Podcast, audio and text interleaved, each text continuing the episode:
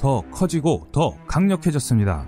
하지만 이건 우리 얘기가 아닙니다. 북한은 노동당 창건 75돌 기념열병식에서 ICBM과 SLBM으로 보이는 두 종류의 새로운 전략무기를 선보였습니다. 북한이 열병식에서 전략무기를 선보인 것은 2018년 2월 공군절 70돌 기념 열병식에서 화성 12형 중거리 탄도미사일과 화성 14형, 화성 15형 대륙간 탄도미사일 등 전략무기 3종 세트를 선보인 이후 2년 8개월 만인데요. 북한은 또 이날 처음으로 600mm 초대형 방사포와 대구경 조정방사포, 북한판 이스칸데르 KN-23 탄도미사일의 실물을 공개했습니다. 이와 더불어 북한이 이번 노동당 창건 75주년 기념열병식에서 미본토를 겨냥할 수 있는 신형 대륙간 탄도미사일을 공개했는데 여기에 세계의 관심이 쏠리고 있습니다. 신형 ICBM은 화성 15형보다 미사일 길이가 길어지고 직경도 굵어졌는데요. 바퀴 22개가 달린 이동식 발사대가 신형 ICBM을 싣고 등장했는데요. 지금까지 알려진 북한의 가장 큰 대륙간 탄도미사일은 화성 15형으로 이동식 발사 차량의 바퀴가 구축 18륜이었습니다. 그런데 여기에 바퀴가 두 쌍 더 늘어나고 크기도 더 커진 것이죠.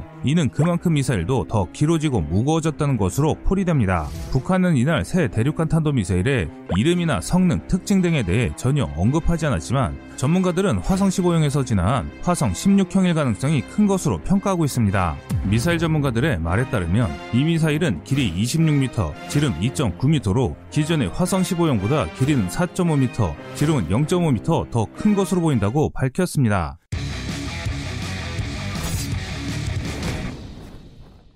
이 신형 미사일의 1단 로켓으로는 액체 연료를 사용하는 소련제 RD-250 계열의 엔진 4기가 쓰인 것으로 분석됩니다. 화성 15형이 1단 로켓에 RD-250 계열의 엔진 2기를 사용한 것과 비교하면 엔진이 2배 정도 더 커진 셈입니다. 2단 로켓에 어떤 형태의 엔진 사용되는지 불투명하지만 1단 로켓의 특성에 기초해 분석할 경우 신형 미사일은 화성 15형의 탄두 무게 1톤보다 훨씬 무거운 3.5톤 무게의 탄두를 미국 대륙 전역에 날려보낼 수 있을 것으로 추정됩니다. 그러나 이 신형 미사일은 한 번도 시험 발사된 적이 없어 당장 실전에 배치할 수 있는 것인지는 불투명하기 때문에 우리 한국의 대응 마련이 시급한 것으로 알려져 있습니다. 북한이 공개한 이 신형 미사일은 이동형 탄도미사일로는 세대 체계 규모입니다. 중국의 중펑 41이나 옛소련의 SS-24보다 더 크기 때문인데요. 이는 이동형 미사일의 기능성을 살리기 위해 가능한 작게 만들려는 추세와는 반대의 개념이기 때문에 더욱 관심이 쏠리고 있습니다.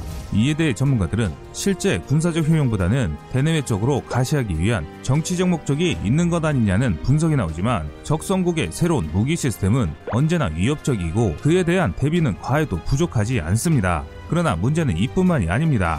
미국의 미사일 방어망을 회피하기 위한 다탄두 미사일이라는 의견이 나왔기 때문인데요. 다탄두 미사일 개발을 위해서는 탄두에 여러 재도립체를 넣을 충분한 공간이 필요해 미사일 규모가 커질 수밖에 없습니다. 또한 이날 북한의 열병식에서는 신형 잠수함 발사 탄도 미사일도 소개됐는데요. 신형 SLBM 동체에는 북극성 사란 글씨가 선명하게 찍혀 있었습니다. 북한이 고체 연료 엔진을 장착한 북극성 계열 탄도미사일을 개발해왔다는 것은 잘 알려져 있는 사실입니다. 애초 북한은 잠수함 발사 탄도미사일로 북극성을 개발한 데 이어 이를 지상 발사형으로 변형한 북극성 2형을 선보였고 지난해 10월엔 잠수함 발사형으로 보이는 북극성 3형을 시험 발사한 적이 있습니다. 그러나 북한이 북극성 4형을 개발하고 있다는 소식은 그동안 알려진 바 없었습니다. 이 미사일은 북극성 1형보다 직경이 3배 커지고 북극성 3형보다는 직경이 굵어진 것으로 북극성 4형은 북극성 3형보다 사거리를 더 늘릴 목적으로 개발된 것으로 보이는데요. 북극성 3형은 지난해 10월 시험 발사에서 정점 고도 910km, 비행거리 450km를 기록해 정상 각도로 발사하면 사거리가 1900km 이상 될 것으로 추정됩니다. 잠수함 발사 탄도미사일의 사거리가 늘어나면 북한은 더 안전한 해양 근처에서 더 멀리 떨어진 군사적 목표물을 타격할 수 있게 됩니다. 이번에 공개된 북극성 사형은 북한이 심포항 인근에서 건조 중인 3000톤급 신형 잠수함이나 이보다 더 큰 4천에서 5천톤급 잠수함 탑재용으로 개발된 것일 가능성도 크기 때문에 북한의 잠수함 발사 미사일은 한국에게는 가장 위협적인 전략무기라 할 수 있습니다. SLBM이 위력적인 이유는 바다 밑에서 은밀히 기동하는 잠수함에서 발사돼 포착하기 어렵기 때문입니다. 이는 최강의 방공망과 탐지 능력을 갖고 있는 미국에게도 커다란 군사적 위협으로 간주될 정도입니다. 또한 북한은 이번에 600mm 초대형 방사포와 신형 대구경 조종 방사포, 북한판 이스칸데르 KM-23 등도 첫 선을 보였는데요. 작년부터 이들 신형 단거리 탄도탄을 여러 차례 발사했었지만 실물을 공개하지는 않았습니다. 하지만 이날 처음으로 실물이 공개된 것인데요. 일전에 제가 신무기 공개 이유에 대해서 언급해드린 적이 있었습니다. 대부분 신무기에 대한 가시는 주변국에 대한 전쟁 억지력과 자국의 군사력을 대외적으로 알리기 위함입니다. 북한 또한 김정은 국무위원장의 발언을 통해 알 수 있습니다. 김정은은 신무기 공개를 통해 전쟁 억지력을 계속 강화해 나가겠다라고 밝혔습니다. 그런데 북한의 이런 미사일들의 공통점이 있습니다. 바로 러시아 미사일 기술이 대거 들어갔다는 것입니다. 러시아는 방어적인 전략에 따라 미사일 전력을 발전시켜 왔습니다. 또한 러시아는 그 어떤 나라들보다 미사일 운영을 중요시 생각하는 나라입니다. 핵 전력도 미사일 전력이 뒷받침해주기에 힘을 발휘하는데요. 이런 미사일 기술 덕분에 지금 러시아의 대공 방어 체계는 세계에서 가장 뛰어나다고 해도 과언이 아닐 정도입니다. 미국도 러시아 기술 창고에 미사일을 개발할 만큼 뛰어난 기술력을 자랑하는데요. 오늘은 그중 대표적인 러시아의 미사일에 대해 알아보겠습니다.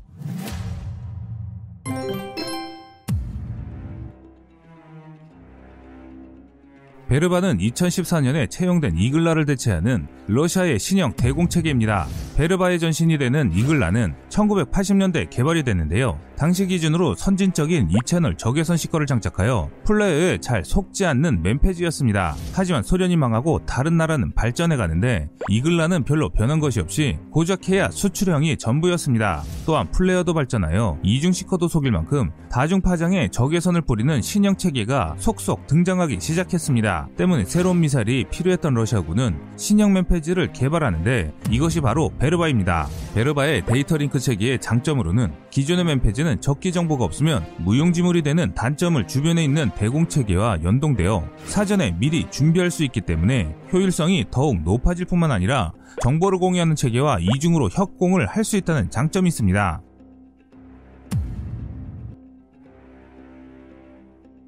이동식 복합방어 체계 S300VM 안테이 2500은 모든 종류의 항공기와 사거리 최대 2500km의 탄도미사일에 효과적으로 대응할 수 있는 대공방어와 미사일 방어 기능을 겸비한 복합체입니다. 2013년에 처음 실전 배치하였는데 북한은 러시아 무기 전시회와 국제 군사경연대회에 차관급 고위 대표단을 파견하여 러시아 제 무기들의 최신 동향을 파악하고 선쟁 기술을 체험하면서 군사기술 협력의 끈을 놓지 않으려고 노력하고 있습니다. 또한 북한은 오랫동안 러시아 제 무기 구입을 끈질기게 요청하고 있는 상황인 만큼 당분간 러시아 미사일과 유사한 북한판 러시아제 미사일이 나올 것으로 예상됩니다.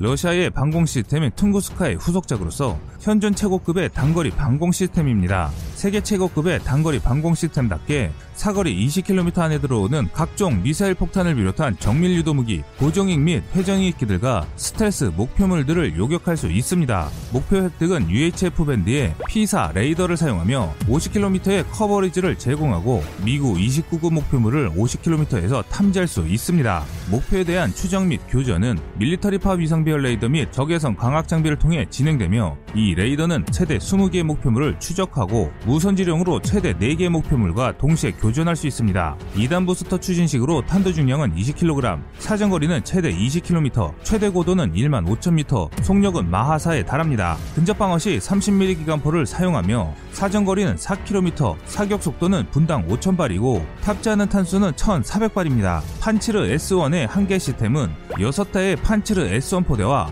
지휘 차량 및 기타 재장전, 훈련, 유지보 수용 차량으로 구성됩니다. 대외적으로 가장 많이 알려진 미사일이고 성능도 뛰어난 것으로 유명한 미사일입니다. 나날이 발전해가는 미국의 대지상 타격 능력과 스텔스기에 대응하기 위해 알마즈사에서 1999년에 개발하였으며 2007년에 실전 배치되었습니다. 기존의 가장 큰 약점으로 지적되던 전자장비 부분에서 디지털 컴퓨터를 도입해 동시 처리량을 크게 늘려 반응 속도를 더욱 줄이고 동시 교전 능력도 늘린 것이 가장 큰 특징입니다. 대출력 레이더를 이용하여 700km 정도의 장거리를 탐지하 며 ECCM 탑재로 전자전 상황에서도 적절한 대처가 가능합니다. 또한 노이즈 제거 기능이 종전에 비해 월등해져서 순항 미사일이나 스텔스 기능을 갖춘 군용기를 무리 없이 추적 가능합니다. 성능이 뛰어나다고 유명한 미국의 패트리어트가 50개 표적을 추적하고 9개 목표와 동시 교전할 수 있는 능력을 지닌 데 비해 최대 300개의 표적을 포착할 수 있으며 최대 추적 가능한 표적은 70개입니다. 표적의 종류, 코스, 속도 등에 의해서 요격의 우선순위가 결정되며 자동적으로 24개 표적을 우선적으로 지정해 발사부대에 속해 있는 레이더의 요격용 표적으로 지정합니다. 러시아에서 개발 중인 고고도 지대공 미사일 체계입니다. 형식 부여가 달라서 차세대 지대공 미사일 체계로 알려져 있으나 현재 공식적으로는 S400을 기반으로 업그레이드를 한 무기 체계입니다. 사용되는 지대공 미사일은 77N6N으로서 이 지대공 미사일은 사거리가 무려 600km에 달하기 때문에 세계 초장거리 지대공 미사일로 알려져 있습니다. 이 정도의 사거리는 탄도탄 요격에서 발휘되는 사정거리라고 할 수 있는데요. 게다가 77N6N 미사일은 항공 표적을 상대로는 400km 사정거리에 타격이 가능한데요. 이는 E3 조기경보 통제기와 같은 최후방에 있는 지원기를 타격하여 항공 지휘 통제를 무력화시킬 수 있는 능력입니다. 이렇듯 러시아는 미사일 전략에 과하다 싶을 정도의 집착을 보이고 있습니다. 그로 인해 세계 최고의 미사일과 세계 최고로 할수 있는 방공망들을 구축했습니다. 과거 우리 한국도 불금 사업을 통해 러시아 미사일 기술이 들어와 한국형 순항 탄도 미사일들을 개발했습니다. 과거 한국은 남의 기술을 들여와 복사하는 수준이었지만 현재는 들여온 기술보다 더 뛰어난 무기로 개발하고 있는데요. 북한이 새로운 미사일들을 공개한 만큼 한국은 북한의 대미사일 전략에 필요한 새로운 전력 구상이 필요한 시기입니다. 한국이 개발한 방공 시스템이 주변국의 위협에도 굴하지 않는 그날이 다가오길 기원하겠습니다. 지금까지 세상의 모든 군사무기를 얘기하는 꺼리투브였습니다. 구독과 좋아요, 알람 설정은 좋은 영상을 만드는데 많은 힘이 됩니다.